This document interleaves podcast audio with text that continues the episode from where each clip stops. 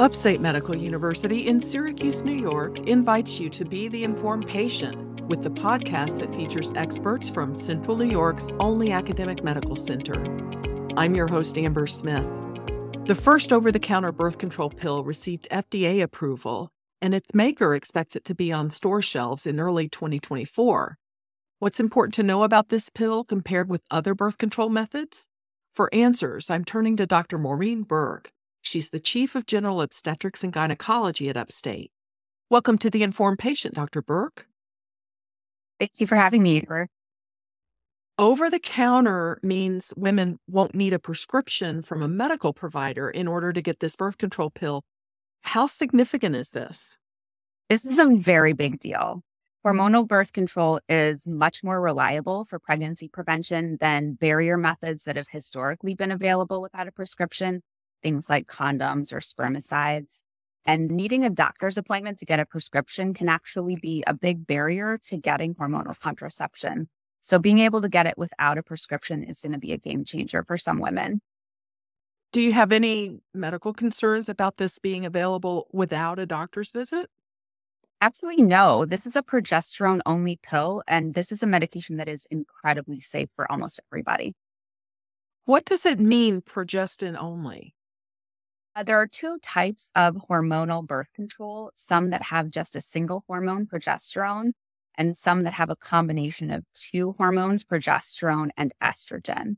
Progesterone is really the one that has the biggest impact on preventing ovulation which is the way birth control pills protect against pregnancy. Estrogen can be used in combination to help sort of regulate hormones in the body, but it's not necessary for pregnancy prevention. So, eh, what type of woman would benefit from the combination with the progestin and estrogen versus progestin only? Well, one of the most important things to know about a progestin only pill, like the Opill, is that it needs to be taken at very close to the same time every single day and is less effective if a dose is missed. Adding estrogen into a contraceptive pill increases its efficacy, which means that it's not quite such a big deal if a woman forgets one day of her pill or if she takes a pill in the morning one day and then the next day realizes at 3 p.m. that she hasn't taken it yet and takes it at that time. So it provides a little bit more reliability. But other than that, there's not a big difference in terms of progestin only versus the combined pill. But nevertheless, the birth control pills are not effective if you don't take them every day, roughly regularly. Are there concerns about these over the counter pills being misused? Like, I'm wondering if someone takes more than one of them or takes the whole pack at once, what could happen? Really very little in terms of risks to the patient. Progesterone can have some GI side effects when taken in large quantities. So, someone who takes more than one pill a day or multiple doses in a day might feel nauseous or vomit or have diarrhea, but there's not any significant risks to the body from taking too much progesterone at once. What if someone who is pregnant takes birth control pills? It does not impact the pregnancy, actually. So, um, progesterone levels increase in the body at the beginning of pregnancy, and having a little bit of extra progesterone on board from a progesterone only pill does not make a difference or put the pregnancy at risk. What happens if a man takes these pills? Nothing. It's not going to uh, reduce their sperm count or uh, prevent pregnancy from their side, but it's also not going to have any long term impacts on their health. Does having had one or more births versus not having had children make a difference in whether a woman can take Opill? No, it doesn't matter whether a person has been pregnant before or not in terms of how the Opill works. And one thing that's really important for people to know is that using the Opill or any type of hormonal contraception is not going to impact a patient's ability to get pregnant in the future. How long after a birth can a woman start taking the Opill? Any progesterone only contraception can be started almost immediately after delivery. So it's very common for us to discharge a patient from the hospital with a prescription for a progesterone only contraceptive. And if somebody doesn't get discharged with a prescription, it's certainly something they could pick up and start taking at any time.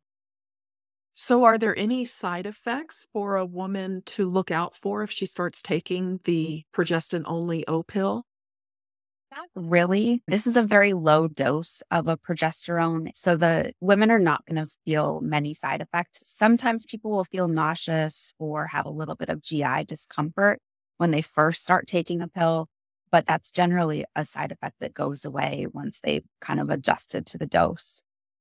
How soon after you start taking the birth control pills are they effective?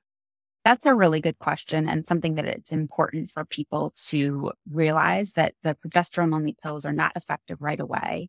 It takes seven days of continuous use before we can reliably use it as a contraceptive.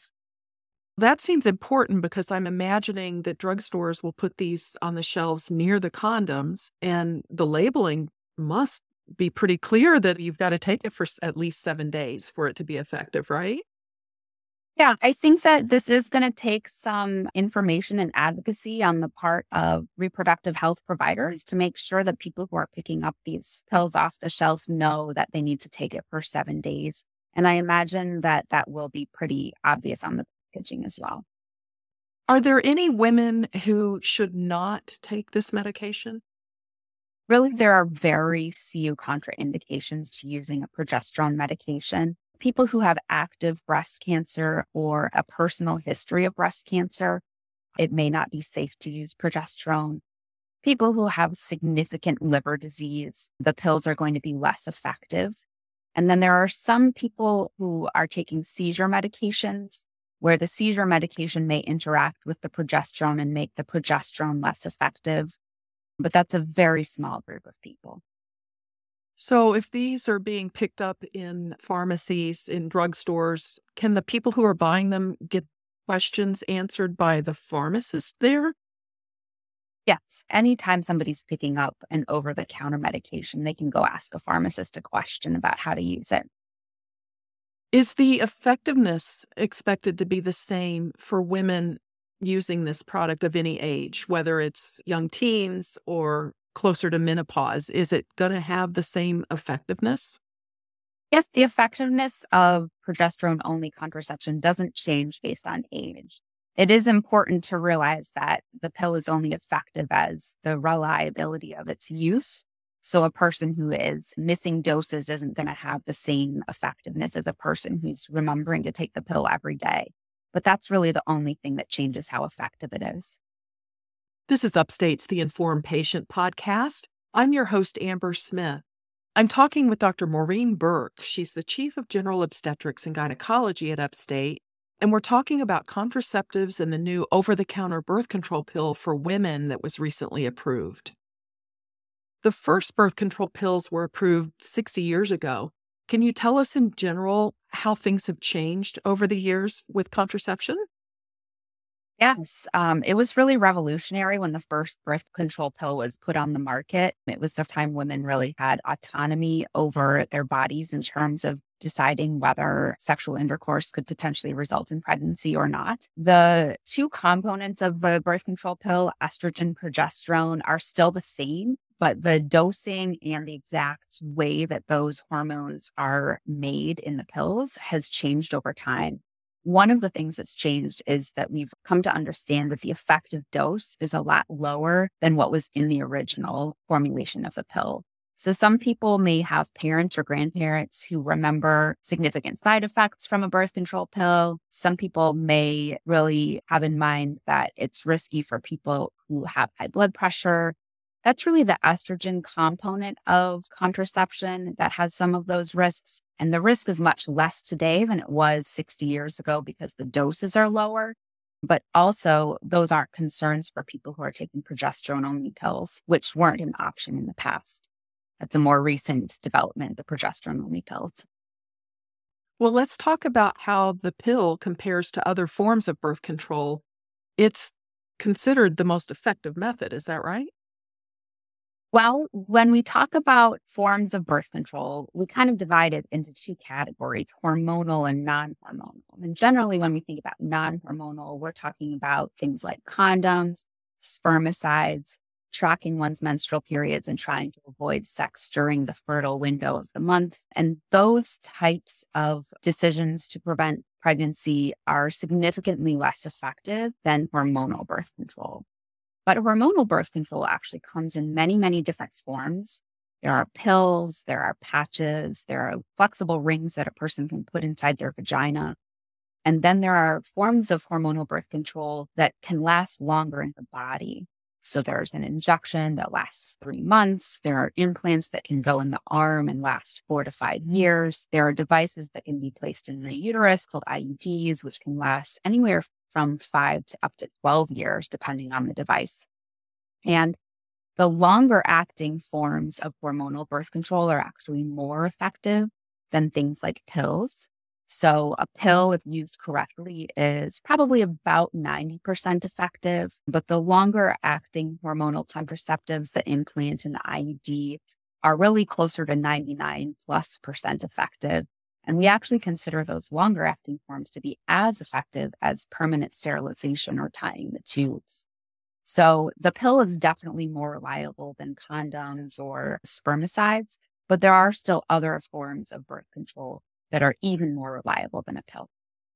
It sounds like there are a lot of options these days, and maybe that helps you get things more specific to each individual for what their needs and desires are.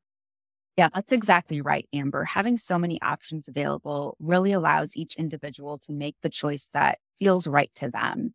Some people really appreciate the convenience of a pill. They appreciate that if they know that they're not going to be having sex for a prolonged period of time, they can stop taking the pill if they want to. Whereas some people feel like the convenience of something that's longer acting and sort of lives in their body for a few years is a lot more convenient because they don't have to think about whether they're on the contraceptive or not when they're thinking about whether they're ready to have sex. So it really just depends on what's most convenient for the person as an individual. Which is the most popular method with young women?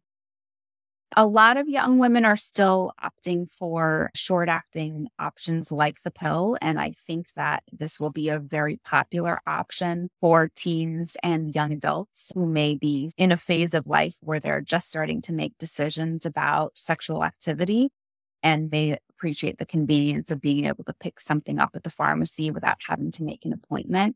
However, long acting forms of contraception are becoming more popular with younger people who realize that it can be a lot more convenient to have something on board all the time for pregnancy prevention. Which works best for women who've already had children? It really doesn't matter. It's still whatever works best is the one that an individual finds most convenient for their body and their lifestyle. Do any protect against sexually transmitted diseases? Hormonal birth control does not protect against sexually transmitted infections. So, anybody who is at risk of a sexually transmitted infection because they have multiple partners, or maybe they're having sex with somebody who they know has other partners, or they're just not sure whether their partner has other partners, should still be using condoms to prevent STIs. So, when someone comes to you um, and is considering a birth control method, what sorts of things do you tell them to think about and consider?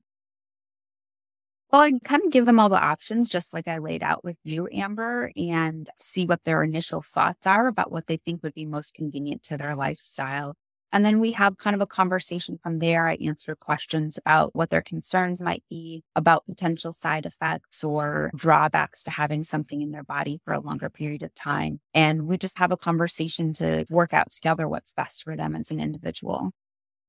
If you recommend a progestin only birth control method and the patient wants that, is there a benefit to getting a prescription from you versus going to the pharmacy and getting the new Opill? We're talking about a progesterone only pill. There's probably not a difference in terms of what can be obtained over the counter versus with a prescription. Dr. Burke, thank you so much for making time for this interview. For having me, Amber. I'm really excited about the Opill. My guest has been Dr. Maureen Burke. She's the Chief of General Obstetrics and Gynecology at Upstate. The Informed Patient is a podcast covering health, science, and medicine brought to you by Upstate Medical University in Syracuse, New York, and produced by Jim Howe. Find our archive of previous episodes at upstate.edu/informed. This is your host Amber Smith, thanking you for listening.